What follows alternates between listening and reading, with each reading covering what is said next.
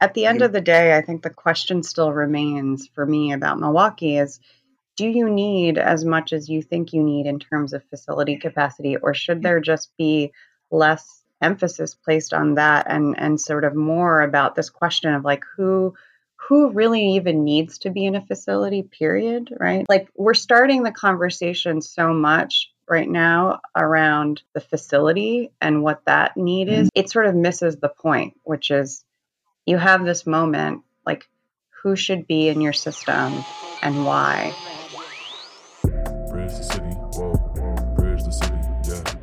Bridge the city, yeah. Gotta bridge the city, the city. Bridge the city, whoa. Bridge the city, yeah. Bridge the city, yeah. Gotta bridge Welcome to Bridge the City, a podcast recorded in Milwaukee, Wisconsin. Our mission is to bridge together people, resources, and ideas that inspire Milwaukee to action, and my name is Sam Woods. And I'm Benjamin Rangel, and today we bring you the first episode of a two part series on what the future of youth justice in Milwaukee might look like. The idea of the episode stemmed from our conversation with County Executive Abele when Sam and I interviewed him and Department of Health and Human Services Director Mary Jo Myers. And the topic of Lincoln Hills youth justice reform were at the center of our discussion. Yeah, we realized immediately after the interview how much we needed to do a bit more digging on the topic of youth justice, so we decided to expand what was originally just an interview with Chris Abele into a thematic series on youth justice reform in Milwaukee. In this first episode, we'll lay the groundwork for what makes right now such a unique moment to change what youth justice looks like in Milwaukee, likely for the next couple of decades at least. But before we get into our interviews, we want to just give a little bit of a background about Lincoln Hills and Copper Lake. I'm sure the names are familiar to most of our listeners, but I think it's important to get an update on where things currently stand and a little bit of the history of the institution and the challenges That's right. surrounding it. So, Lincoln Hills School for Boys and Copper Lake School for Girls are secure youth correctional facilities located in Irma, Wisconsin, which is about three hours northwest of Milwaukee.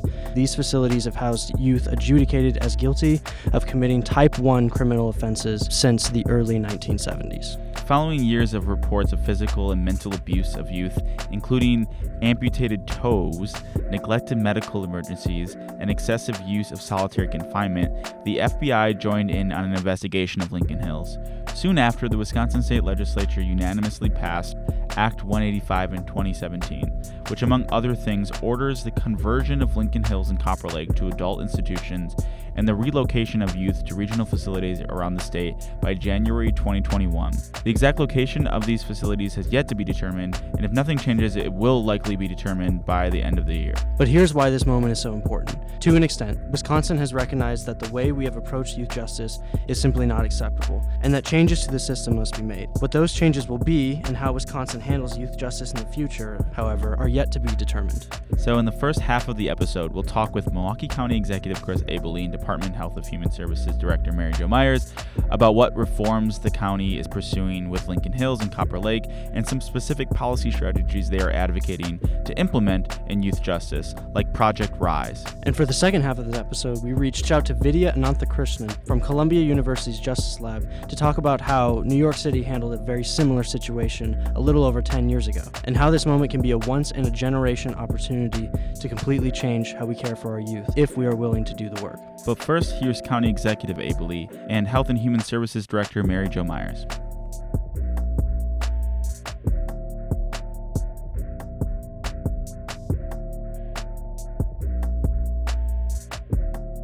My name is Chris Abele. I'm the Milwaukee County Executive. Uh, I first ran for office uh, in 2011 in a special election, actually. Uh, the former county executive was Scott Walker. He had just been elected governor, so there was a special election, and I ran, and obviously that worked out. Uh, but uh, as county executive, uh, most people, when I tell them that, follow up by saying, well, what does that mean? What do counties do? And education these days, we don't do a good job often explaining what level of government does what. So, relevant here uh, to today's discussion about uh, youth in uh, juvenile justice, uh, counties touch an awful lot of aspects of it. So, uh, when a few years ago we realized we had an opportunity to do better than Lincoln Hills, uh, we all got pretty excited about it as most of your listeners probably know, you didn't have to pay too much attention to the news to know that uh, Lincoln Hills, the state-run facility to be clear here. Uh, youth who were sent there by the state's own numbers were recidivating at 70 plus percent. So when you think about the fact that, so we're sending kids four hours away and keeping there far longer than we should, and during which time uh, they're going through a whole lot of experiences, or too many of them are, that are just indefensible. And oh, what we're doing, we're making it more likely that they're going to recommit another crime. And as if that wasn't enough, we're spending about $150,000 a year per kid to do it.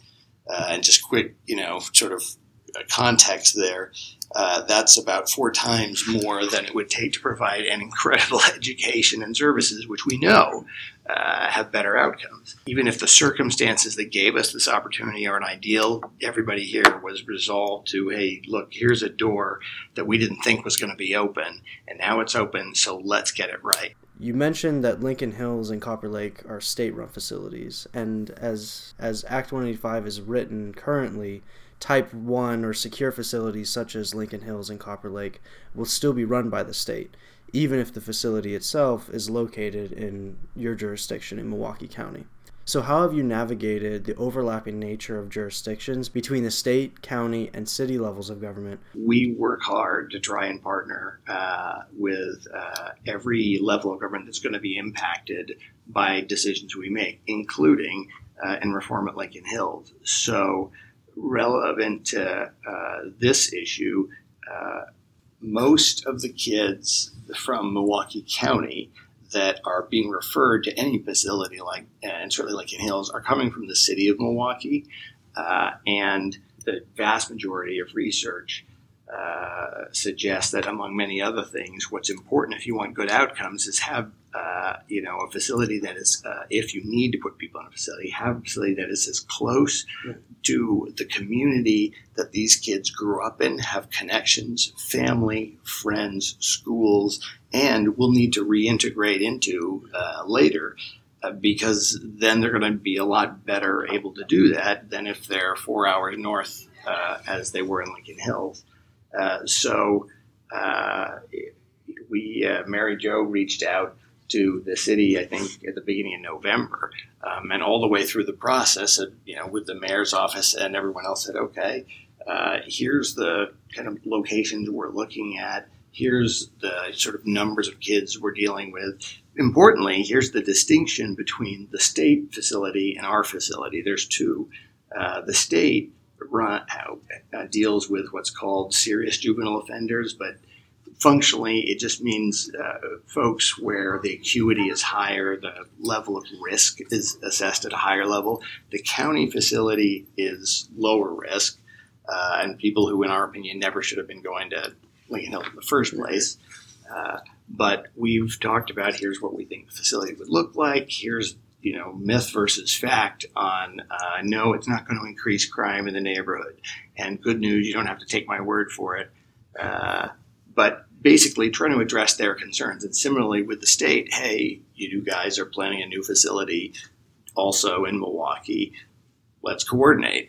Uh, and, uh, you know, we've generally had pretty good communication. And I think there's pretty broad agreement that, okay, you know, the reason the New York program is called Close to Home, that's kind of, you know, in the title. Uh, you don't have to read the article. Uh, is, uh, but one of the things I tell people is, not it's not just that that program that transformation was seen as successful.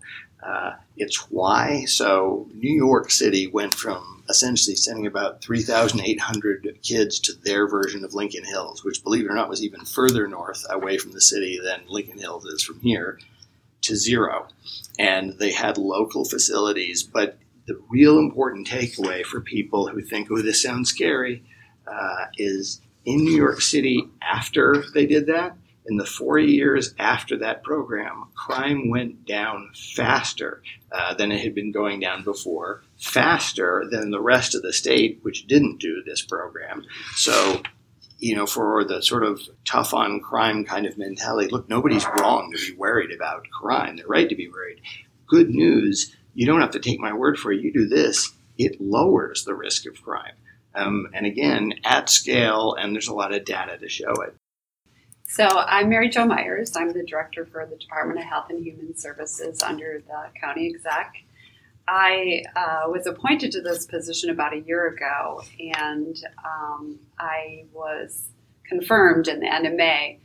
Prior to that, I spent a good share of my career working in with children's mental health, and a lot of my touch points were with juvenile justice and child welfare. So a great deal of my career has been spent in doing some of the things that Chris Abele has talked about related to best practice, evidence informed, trying to look at how we can work with kids in a different way to rewrite futures, make sure that um, they have opportunities.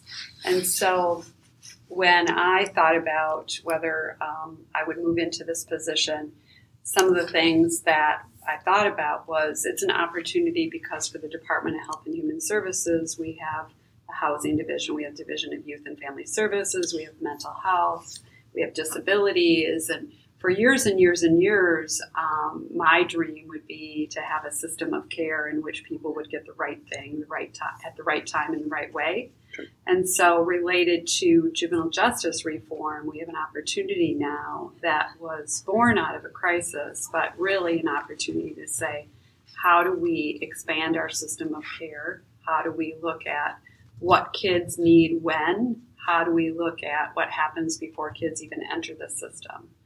So, as you probably know, um, the children now that we are responsible for that are in Lincoln Hills and Copper Lake are largely um, brown and black children. Um, we need to do a lot of work around the disparities for the children in the city of Milwaukee.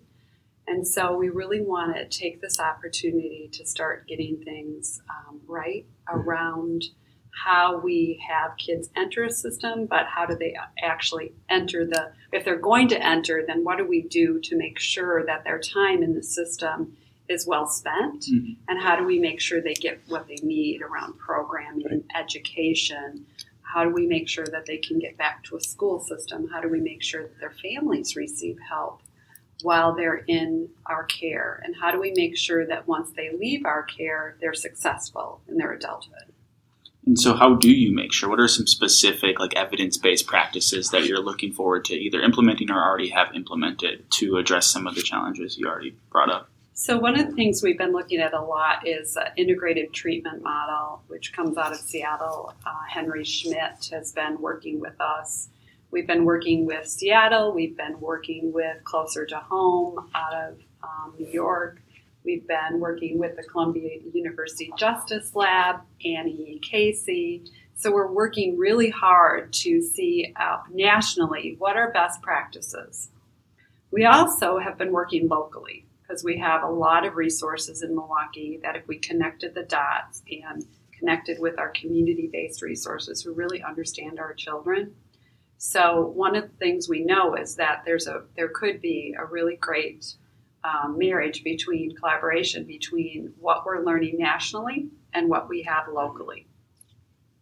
We know that one of the concerns for the children at Lincoln Hills and Copper Lake is that the staff that are working with them don't really uh, look like them, don't understand the city in which they come from, might not understand the families. And so we have an opportunity now, if we can get it closer to home, if we can have our, our system of care more the fabric of the community. So that doesn't just mean where do kids end up, it also means what kind of services can we provide already within their community by partnering with community based agencies who understand the children, who know uh, what they need, and then marry it with some of the concepts we're learning from on a national level to make sure that we're providing evidence based treatment to the kids alongside with working with our school systems mm. in a different way, making sure that the kids get up to grade level, that they actually have opportunities, whether it be to go back to school and continue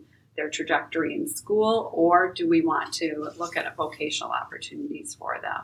So, lots of opportunities here to partner with some great resources that we have in Milwaukee as well. I do want to talk a little bit more about the integrated treatment model. Yeah. Is uh, one component of that model bringing facilities closer to home? Is that part of that treatment model, or is there more to that treatment model? Well, the integrative treatment model is really what you would be talking about as to how you train the staff that Okay. work in either the secure residential um, facility or residential facilities. So that's the integrated treatment model. Mm. But there is uh, more to creating better futures for kids that would involve things that we also learned and were reinforced when we did our visit to Washington, D.C., the New Beginnings program.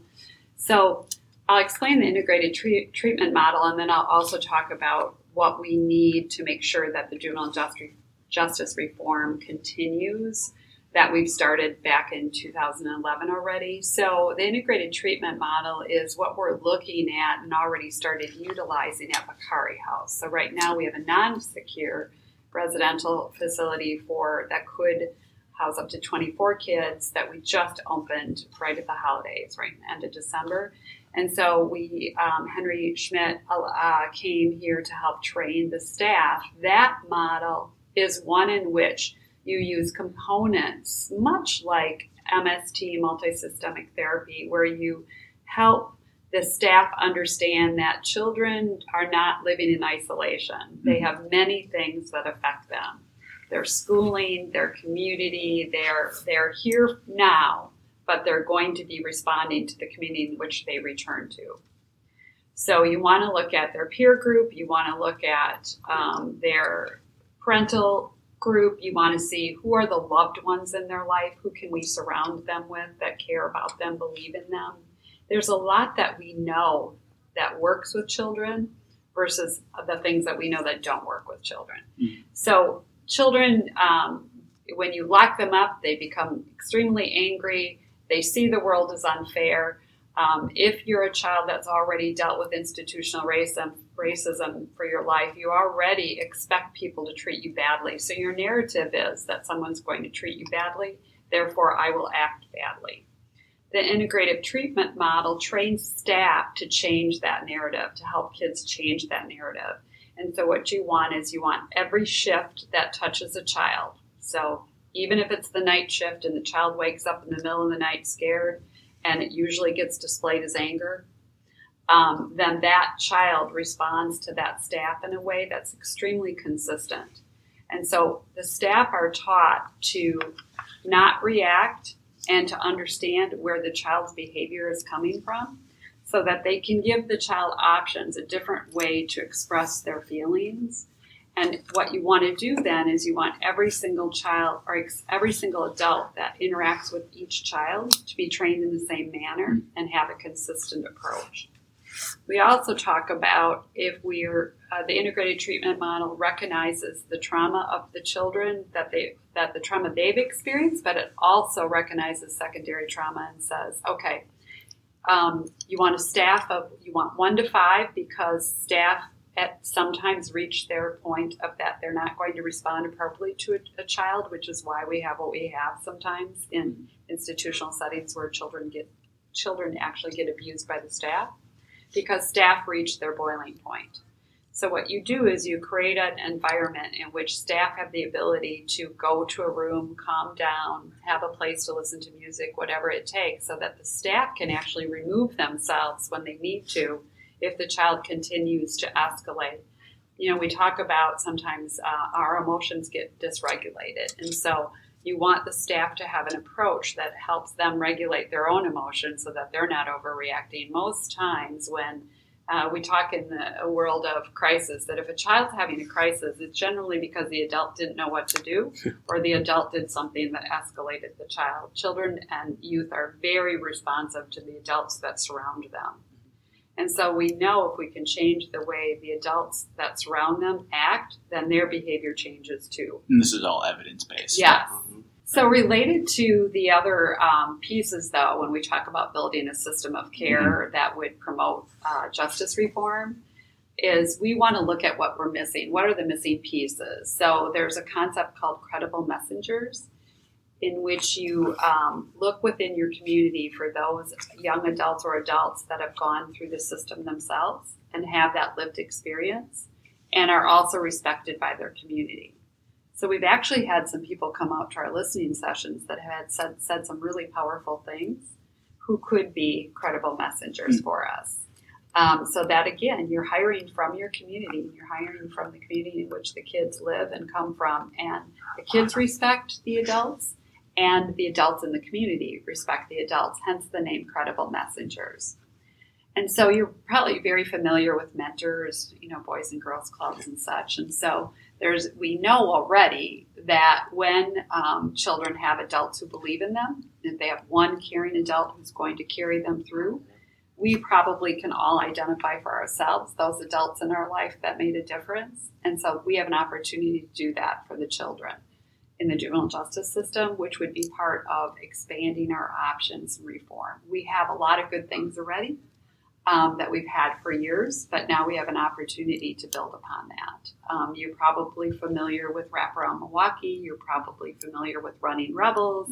There's a number of organizations that we partner with already um, that do things that have a similar type of approach of providing children with different opportunities, whether it be recreational, whether it be helping them get back uh, in their schools, but having someone who cares about that young person who's going to be the role model, who's going to help point it out when they're going in the wrong direction or possibly making a bad choice is going to be really crucial. So we want to expand our network around those kinds of options so that it doesn't become just about bricks and mortar and more about rewriting the child's future through contacts and through having adults that care about them. Mm-hmm. The other thing we learned a lot about from um, New Beginnings in Washington, D.C. was how important it would be for us to make sure that if we are located in the communities in which the children live, the number one thing is to see how you can create avenues for family members, whether it be a parent or not, but any family member that wants to come and visit the child. And if they also want to get involved in our programming, they can. And so um, Washington, D.C. did a really nice job of making sure that families, relatives could also participate in what they were calling achievement centers. So, for example, maybe you're going to work on resume writing and someone in the family mem- family also needs to or wants to, then it's not just the youth that would be doing that. It's also adults that could be working on whatever it is they want to work on to better um, their futures as well. I have one final question, and if you do want to say more about action steps or misconceptions, our podcast is all about action steps, so we we can say that. But my question would be, how, if at all, uh, the, the, youth that have been part of uh, either at Lincoln Hills or Copper Lake have they been involved at all in terms of the reform? So we've started that years ago when the news first broke about what was happening. Um, we sent a team, Milwaukee County, through Wraparound Milwaukee and through Division of Youth and Family Services, sent a team of people up, and we're still doing that. In fact, um, I just talked to one of the women last Friday who went up to talk to some of the kids. Um, so we've been, we started a long time ago interviewing, also almost doing wellness checks, make sure they're doing okay. Um, we've also looked at how they can help inform us on programming. What do they think we should be doing differently? What should we create that we don't already have?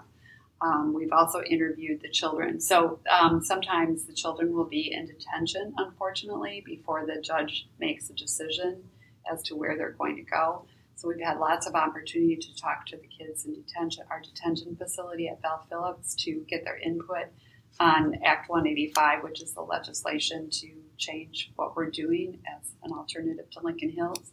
So we've been interviewing the children both up at Lincoln Hills and Copper Lake as well as in our own detention facility. Um, one of the models that the county exec was talking about closer to home, they actually did um, smaller, like group home like settings um, scattered throughout the city. So you know, we've also looked at that as best practice. There's a lot of things moving now, but we just want to get it right. Yeah. So we're continuing to study best practice. We're continuing to stay in dialogue. Um, what's going to be really essential, though, at the end of the day, whatever model we land on in terms of moving forward and trying to bring the kids back as soon as possible, want to get it right. We also need to do it in partnership because we do want to make sure that the city is also um, with us on this journey, recognizing that the kids do come from the city and we want them to be back near their family and loved ones in the city. So we really need that partnership. Next, we're going to do something that we usually don't do here on Bridge the City, and that's to shift the focus away from Milwaukee and even away from Wisconsin to New York City. Both Chris Abele and Mary Jo Myers reference the close to home model, a youth justice model used in New York City that prioritizes local therapeutic resources for youth found to need temporary out of home placement to support their treatment and transition back into their community. To learn more about how close to home came to be and why now is such an important moment for youth justice in Wisconsin, we reached out to Vidya Ananthakrishnan, Director of Youth Justice Projects at Columbia University's Justice Lab.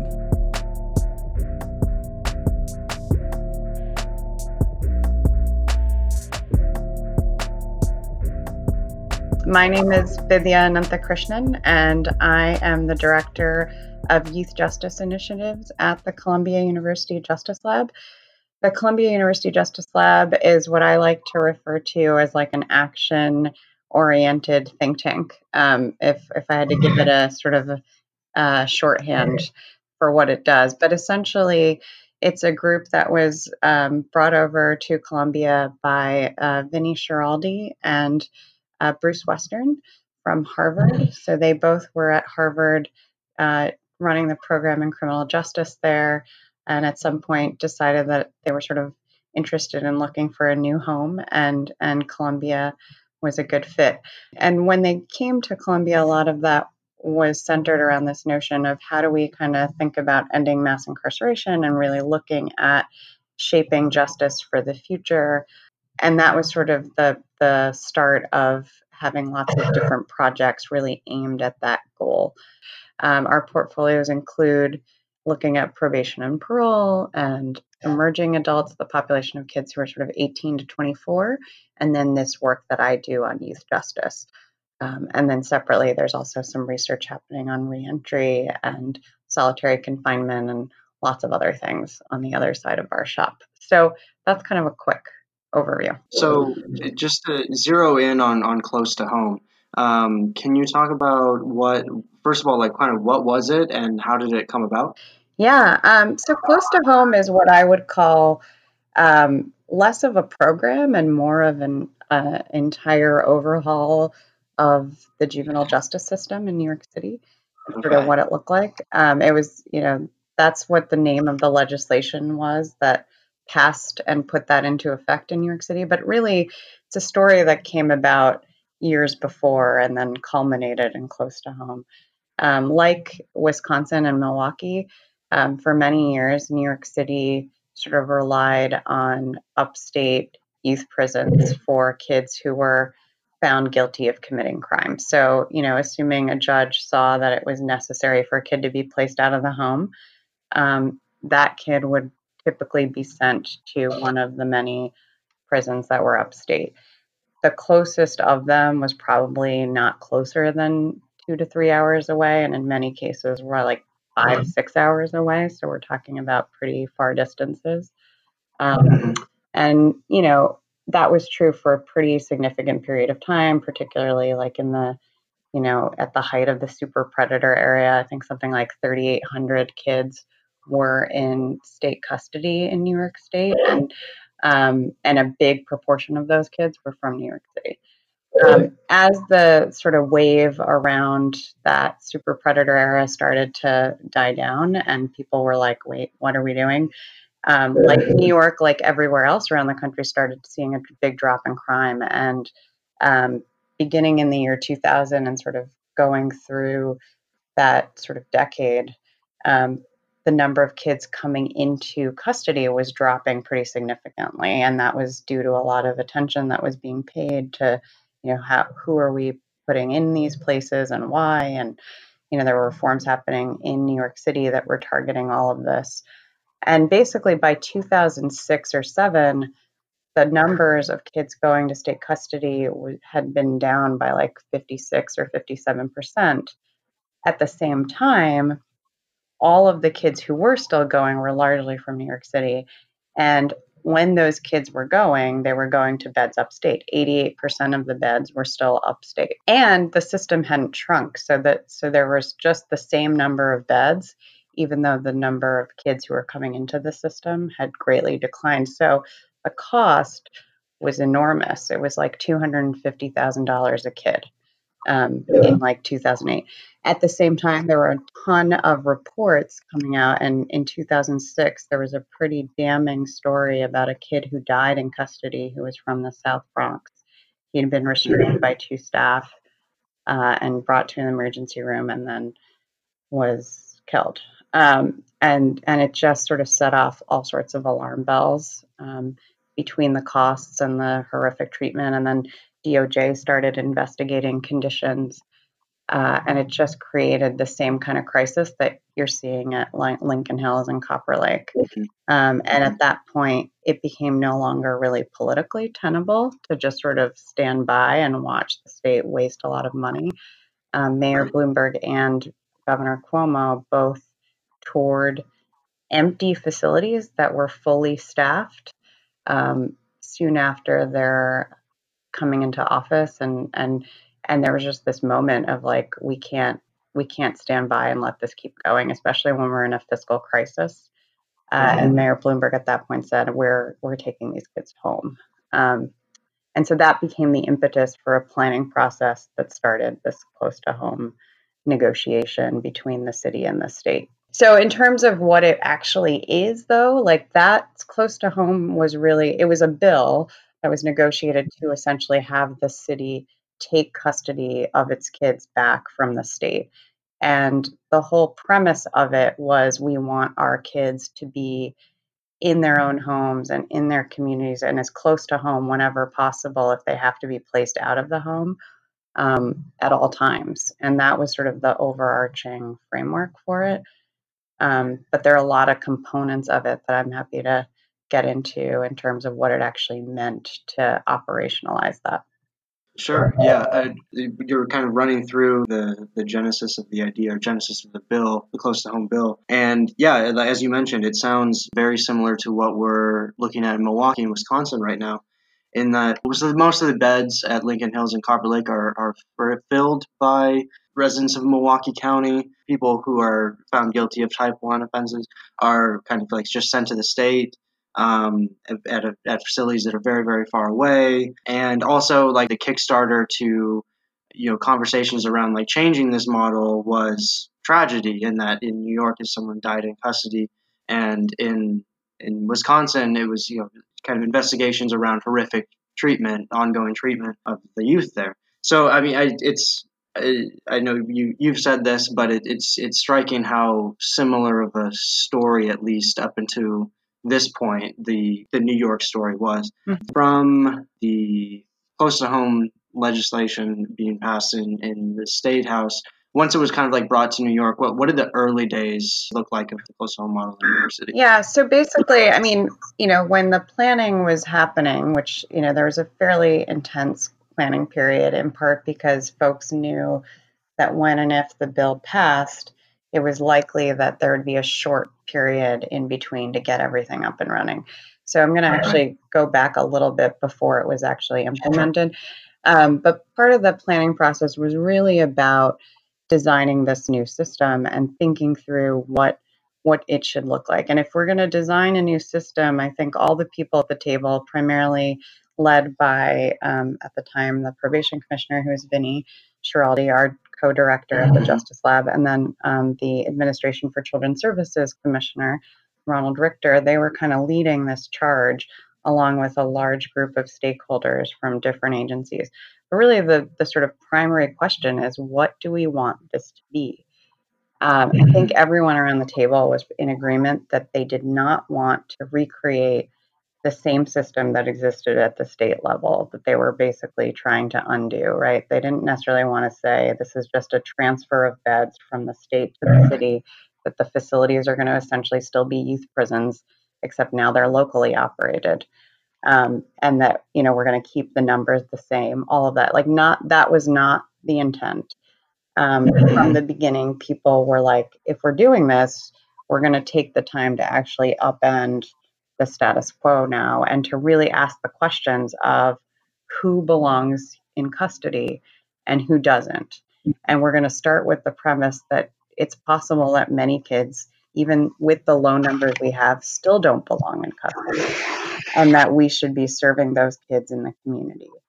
um, and doing everything we can to support them without ever having them go to this deepest end resource. Right. Um, and so there was a whole process around creating a decision making grid that would be used um, by probation to kind of inform judges around how they should think about who belongs in custody and really looking at both you know the severity of the charge as well as kind of you know the the needs of the kids and kind of you know articulating different combinations of things and what that could result in whether that was a placement or something else. And really what it said was that for only for those highest risk kids do we need something pretty intensive like sending them away from their home? And for most of these other kids we can kind of manage to do that in a way that is community based with programming with other kinds of supports um, and that's what we should focus on. So there was that piece, and then there was separately just this whole process around what does that community-based programming look like if you're not placing a kid in a facility. And at the time, there were some of those alternatives in New York. A lot of them were like based on like family therapy models, and not to say that those were bad, but you know, kids need lots of different things, and sometimes that's not enough. And I think this was an opportunity to figure out what other things kids and families wanted and to work with people and try to figure that out. So there was kind of emphasis placed on education and employment and mentoring and other types of supports. Uh, and a lot of like visioning or by going to different places around the country, like figuring out what people were doing and taking from that. I mean, all of this process, just to put that out there, was not just kind of like people had all these great ideas and and could do them they they were learning from other places to take that on. And then the mm-hmm. last piece of it was really about the facilities themselves and changing that right? Like people knew what crappy state prisons looked like and they didn't want that. And so the idea that we could do it differently you know was something that was somewhat novel but not impossible. And so a lot of attention was paid to finding small home like kind of facilities that could be refurbished in a way that felt really different old brownstones, old school buildings, like whatever they were. Um, and that became the basis of it. And, and the Children's Services Agency, which eventually took over close to home, contracted with various providers to actually um, fill that sort of need for beds. And, you know, I will say right off the bat at the beginning, the number of beds that the city contracted for was too high. I know there's a lot of questions in Milwaukee around, you know, how many beds do we need? We need to make sure we have enough because, right. you know, who knows who else is going to show up. And New York yep. had the same problems. Everyone had that same fear. At the end of the day, though, they contracted for way too many beds. And in Milwaukee's case, you all are looking at building a facility, and building a facility is a lot harder to take offline than undoing a contract. Yep.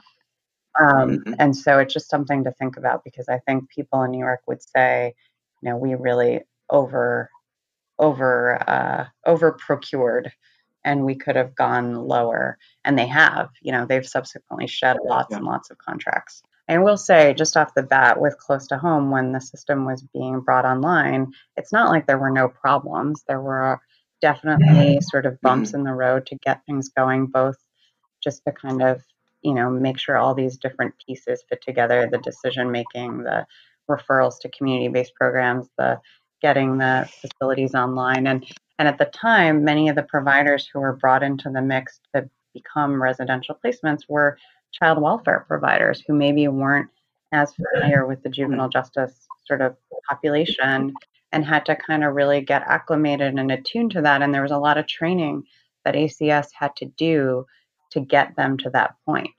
Um, at the very beginning of taking the system online, the non secure facilities in particular had a pretty striking problem with um, what's called absent without leave, which is many kids were leaving the facility because it was easy to leave.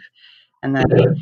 they were having to be sort of bound. Um, and this just sort of spoke to, you know, not maybe not a surprising issue given that this is this was still relatively new for people. But I think what was surprising was in New York, people didn't necessarily see this as a challenge that then meant the entire system had to come down.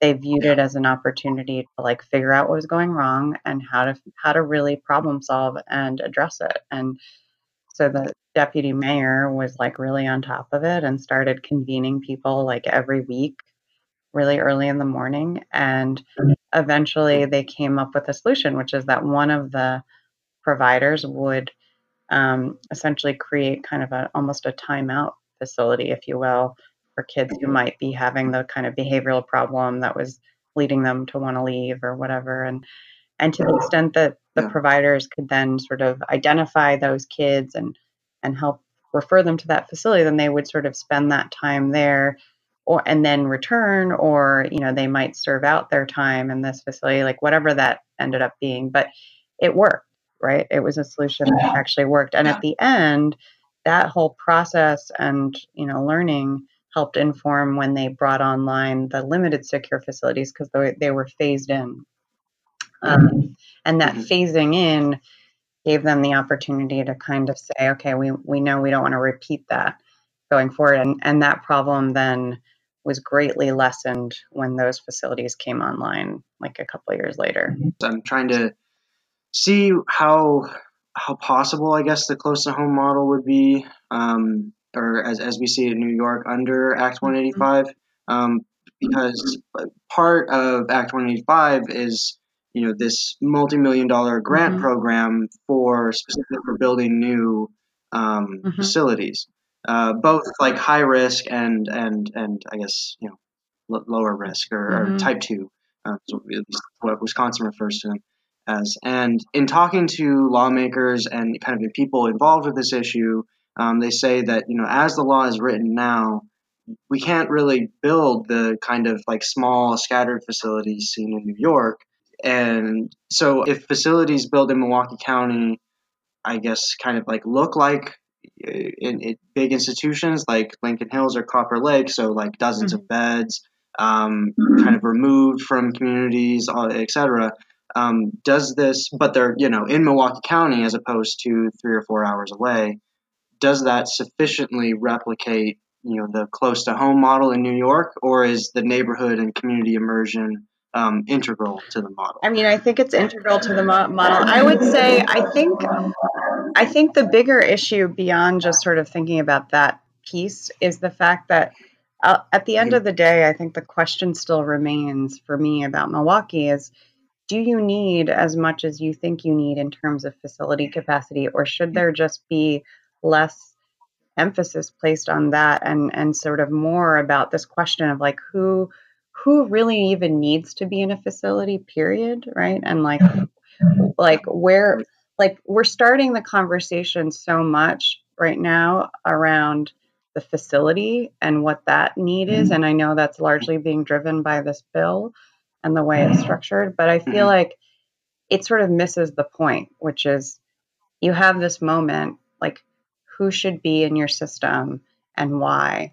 And like let's understand that and let's make sure we have a really good handle on what we all believe and what we want in terms of what we want to see for kids and who we think is actually like a public safety risk. And then for those kids to the extent that that is something that might be required you know make sure we do that in a way that's aligned with these sort of promising practices around like doing it in a smaller home like more community based way.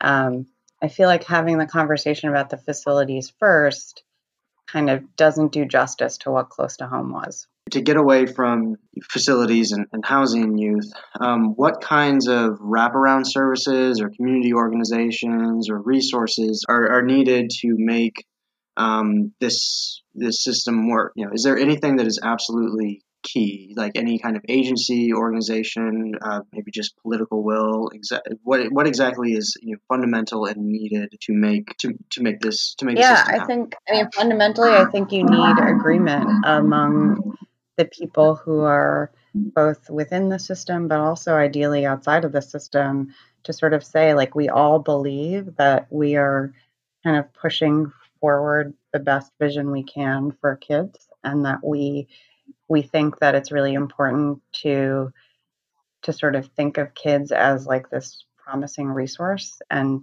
having a lot of potential and that that kind of really guides the way in which we're going to structure our system. Fundamentally, like I think it's about sort of having that same philosophical approach. And then from there, it's about kind of creating all these different processes and programs and other things, whether that's facilities or you know community-based services that kind of flow from that sort of statement of of values in many ways. Um, and I think you also fundamentally, it's important to see examples of things that you think are are promising because I think ultimately sometimes it's hard to really visualize this kind of change. Um, and you know, it can be when you're you're in it, it's like you're just in it. And um, I think sometimes stepping outside of that is really important. And one of the things that I think happened in New York that that was really valuable was, you know, when we took people to all these different programs and or facilities where we saw, you know, a different way of how kids could be treated. Um, it just it really changed people's perspective in a way that I think was remarkable and could allow for a very different conversation. And I feel like that's what's needed. I think the idea that the right agency too could be really helpful. I think right now, the state level, um, it might be really important to think about the role of children and families versus the Department of Corrections. Um, you know, that's that's a philosophical thing, right? It it kind of guides how things look. Um, I think thinking about how the money is operated, even that Act 195 pool, if there's still an opportunity to think about whether all that money has to be focused on facilities or could we actually direct it towards the thing that we want, which is more community based programming. Like, I think those are all questions that should be asked. Like, as much as you can align with the vision that you want, I think that's that's what's going to really help move this forward.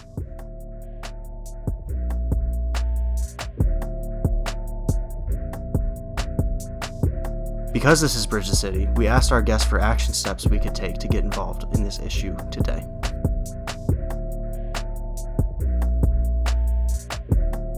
people who are listening to this and thinking, okay, how do I get involved? Well, one thing people can do is help help uh, sort of differentiate myth from fact. Uh, okay, these are all hardened criminals who are gonna, you know, that that would be the myth. Uh, who there's nothing we can do, just lock them up, throw away the key. Uh, in politics, there is a long history in this country uh, of people getting elected by saying, I'm going to lock people up and throw away the key. And as we all know, in this country, we incarcerate a higher percentage of our population than countries we call third world. Uh, and here we are, the beacon of progressive democracy. Uh, and we do it incredibly expensively. Uh, and in this state, we have the highest percentage of African Americans uh, incarcerated of any state in the country. Uh, and nobody can tell me that doesn't have something to do uh, with the polite version would be myth versus fact, but the real version would be racism. And uh, but here we have an opportunity to do something about it. So anytime you hear somebody say this is going to make things dangerous, uh, the easy answer is unless of course we're basing the answer on data.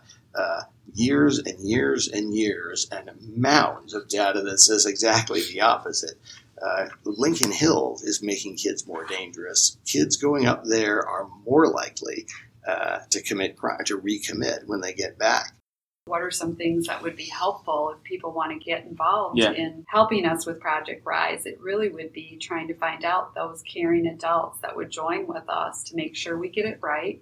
And there's a number of ways in which they could do that. I mean, we've even talked about we want accountability. We want someone to hold us to a standard of accountability. So we talk about having a neighborhood board or a neighborhood uh, association that would help us with the different things that we'd like to establish in different communities related to justice reform. So if people want to help us and keep an eye on us, we welcome that.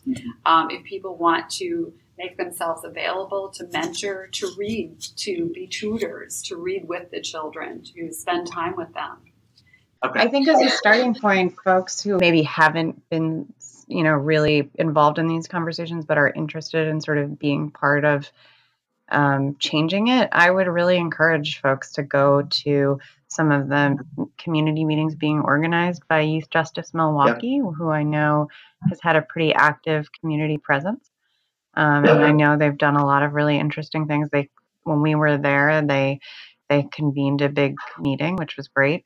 Um, I think some of the other meetings, like the um, Community Justice Council, also had a pretty active community presence, and I think being able to go to those, hear what people are talking about in terms of where officials are in terms of decision making or asking questions about why they're making certain decisions like this is this is a good opportunity. And i feel like if you want to have an active voice you got to be there to ask some of those questions. Um, and i think some of those questions should include like have if and if if it's important is like you know do we really need to think about this just in terms of beds? And what what have we done as a county as a city to really think about what would we want for young people um, in terms of community alternatives? And let's let's try to ask community members and youth and families what they'd want to see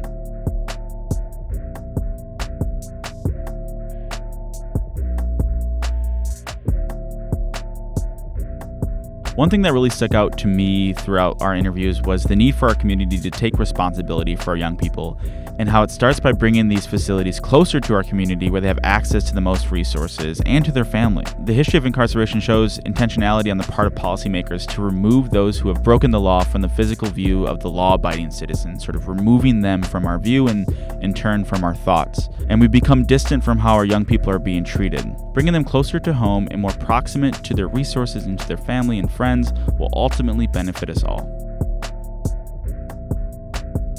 When discussing what is legally possible under Act 185 and how it will affect youth justice in Milwaukee going forward, it is dangerously easy to immediately start talking about facilities, how big they should be, where they should be located, who they should be designed for, etc.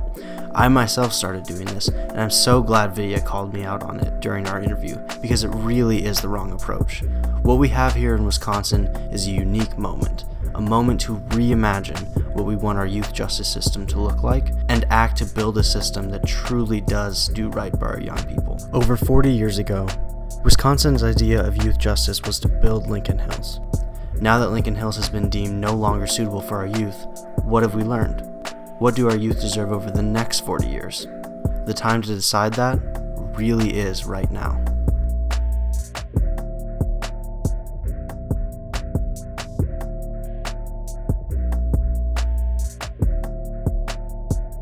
We want to thank Chris Abele, Mary Jo Meyers, and Vidya Ananthakrishnan for joining us on this episode to demonstrate how important this moment is for Wisconsin. And thank you to listening to part one of our series on the future of youth justice in Milwaukee. Look out for part two in the coming weeks and get in contact with your electeds at the state legislature now to ask what their plans for youth justice in Milwaukee will be. Yeah, and as always, please rate and subscribe to the podcast from wherever you get your podcast. And consider supporting us on Patreon to keep Milwaukee flooded with tangible action steps, as well as to receive some Bridge the City swag. We've got a lot of content headed your way, so stay tuned for more episodes. Follow us on social media for new episode updates and upcoming civic engagement opportunities in Milwaukee. And as always, let us know how you have helped bridge the city.